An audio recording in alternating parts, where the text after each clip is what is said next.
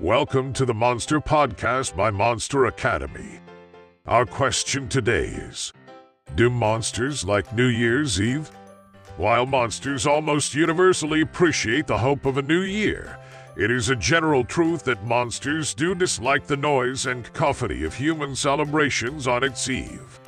Like many animals, monsters are frightful of sudden noises, flashing lights, and strange human costumes.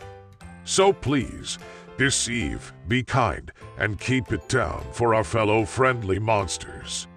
Until next time, stay safe and good luck.